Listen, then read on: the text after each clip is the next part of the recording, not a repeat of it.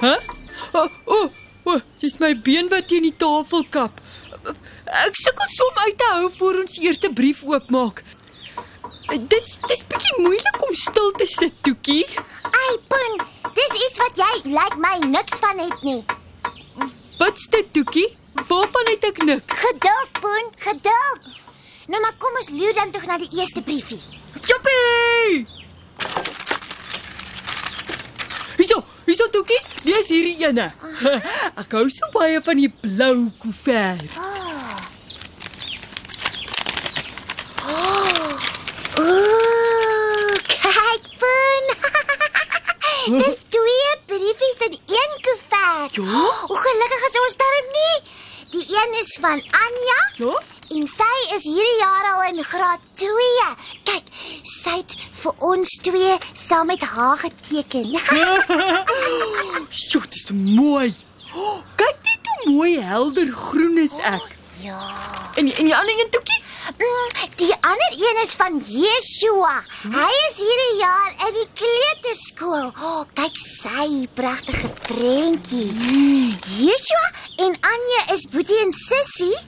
So hulle van is Lourens en hulle bly in Caledon. Wat is ons van 'n Toekie? Klonkies het nie van in die poen. Ek is Toekie en jy is Poen. Oh. Kyk hierdie mooi rooi hart van Sonel de Kok van Arcadia Poen en sy is net 7 jaar oud. Wat, wat staan daar binne in die hart geskryf, Toekie? Um uh, I love you. Dit beteken sy is lief vir ons, Poen. Ai, ai, dankie Sonel. ons is lief vir al ons mense maatjies ook. O ja ja. Oh, Poen, Poen. Jy het mos eendag vir my gesê dat jy baie van die naam Petrus hou. Ja. Wel, hier is 'n brief van Petrus Fourie van Kranskop. Petrus sê hy is net soos jy, Poen. Hoe meen jy nou, Toekie? Hy sê hy kan ook nie ophou eet nie. Maar jy is ook so lekker. Petrus sê hy en sy drie boeties, Johannes, Louis en Paul en sy twee sissies, Maria en Helena, luister elke aand na ons. Eintlik net Maria van die sissies, want Helena is maar net 6 maandjies oud. Oulikies. Dankie julle foeries. Ooh, floppy woppie poen. Kyk net hierdie dik een. Oh, dis 'n hele paar tekeninge. 1 2 3 bladsye. Oh, en daar staan hier geskryf: Huh? Liewe Poen en Tukkie, julle is oulik. maar daar staan nie 'n naam by nie. Wat staan op die plakkertjie daar agter op die koevert, Toekie? Ah, oh, J van der Merwe van Gesina. Ek wonder waarvoor die J staan, nee Poen? Hmm, ja. O, onthou om jou naam by te sit wanneer jy vir ons 'n prentjie stuur, hoor? Ja, ja, ja. Ek gaan darm al lank wonder wie hierdie pragtige prentjies van die olifant en die drie dogtertjies en jou en my geteken het. Baie baie dankie, hoor. Hier's nog een sonder 'n naampie. Laat ek sien. O, oh, maar dit is mooi. Ha, ek sien 'n geel maan en 'n rooi en oranje ster ja. en en weer vir ons twee. Fun en Toekie. Kyk hoe mooi is dit bygeskryf. Dankie kunstenaar sonder naam. Ek wil dit sommer raam. Daar ry jy weer. O, oh, Toekie. Kyk net hierdie wonderlike mooi koevert. Dis van Elzaan. En ek het nog nooit so mooi kersboom soos hierdie een op die koevert gesien nie. Oh, nou is ek skoon jy mekaar. Wat? Want hier het Elzaan dan nou nog 'n kersboom geteken. my en, en hierdie een is net so mooi. Liewe Poen en Tukkie. My naam is Marlies Skols. Ek is 7 jaar. Oh, sjoe, ek woon op 'n plaas en luister graag elke aand na julle op RSG. Ek hou baie van julle. So lyk like ek. Maar ek wil sien, ek wil sien hoe Marlies lyk. Oh, Bon, dis baie ongeskik om iets so uit iemand se hande uit te gryp. Vra asseblief en dan gee ek dit vir jou. Kies Toekie. Ja. Seker ek dan lag.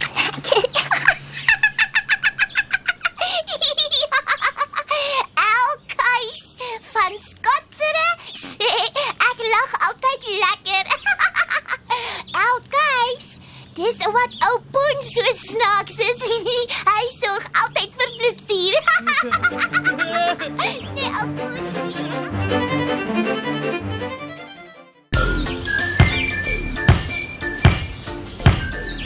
Wat vir my, sorry. Gooi hom se skop hom. Okay, okay, ek gaan probeer. Kom skop hom mooi. Kom hy. Ag nee, sorry. Jy skop soos 'n meisie. Wat is 'n meisie? My gomvanger Toekie. 'n Bal is darem maar 'n wonderlike ding. Ja, Poen, hier gooi en vang Sari en Benny nou maar net die bal. Maar daar is nog 'n hele klomp goed wat mens met 'n bal kan doen. Wat doen mens daardie geluid wat die bal maak wanneer hy op die grond hop, Toekie? Ehm. Um, oh. So. O, 'n mens praat van die bal wat bons, Poen. ja. Dis 'n oulike woord, Toekie. Bons. Ja. Dit klink regtig nogal soos die geluid wat die bal nou maak. Ja. ja. O, ek kyk nou so hier in die boek en weet jy in hoeveel speletjies en sportsoorte gebruik 'n mens balpoen? Hallo, kom ek kyk van watter ek weet. Uh tennis, Ja. sokker, rugby. Mm, en, en daardie balspeletjie wat ons in die swembad gespeel het.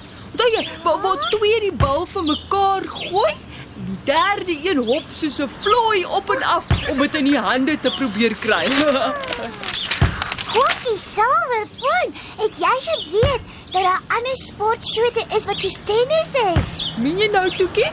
Oh, waar 'n mens die bal vir mekaar slaan met 'n raket. Kom ons kyk. Dit is nie net met tennis waar 'n mens die bal vir mekaar slaan met 'n raket nie. Mens doen dit ook met muurbal en tafeltennis. Muurbal. Wat 'n gomvinger is dit toekie? Ah, twee mense speel muurbal in 'n klein kamertjie met hoë mure waarin die bal geslaan word. Die bal bons dan teen die muur voordat die ander ou dit terugslaan met 'n raket. Wow. En wat van van die tafeltennis? Ek onthou ons het een keer iets geleer van tafeltennis. Ja. Maar, maar wat is dit nou weer? Tafeltennis is mos amper net soos tennis, Boen. Mens slaan ook die bal oor die net met rakette vir mekaar. Nou wat is die verskil dan, Toekie? Alles is net 10 keer kleiner, Boen. Die net, die rakette, die bal en 'n mens speel dit op 'n tafel. My gomvinger ja. Toekie. maar vir ons twee plonkies sal tafeltennis dan seker soos gewone tennis wees, Ja. né? Ons is mos effe kleiner as die mense kinders. Dis 'n weerbaar, Boen. O, Boen, Boen, hier's nog een. Vlugbal. Huh? Ja, wanneer 'n mens vlugbal speel, slaan jy 'n groter bal vir mekaar oor 'n hoë net met jou arms of jou hande. So dis soos tennis en tafeltennis, ja. net sonder rakette. Ja, en daar is 6 mense aan 'n kant in plaas van net 1 of 2 en uh, 'n mens kan vlugbal nogal lekker op die strand ook speel. Ooh. Lekker. Dit sal ek nou geniet. O, oh, ek is nou so lus gepraat vir bal speel.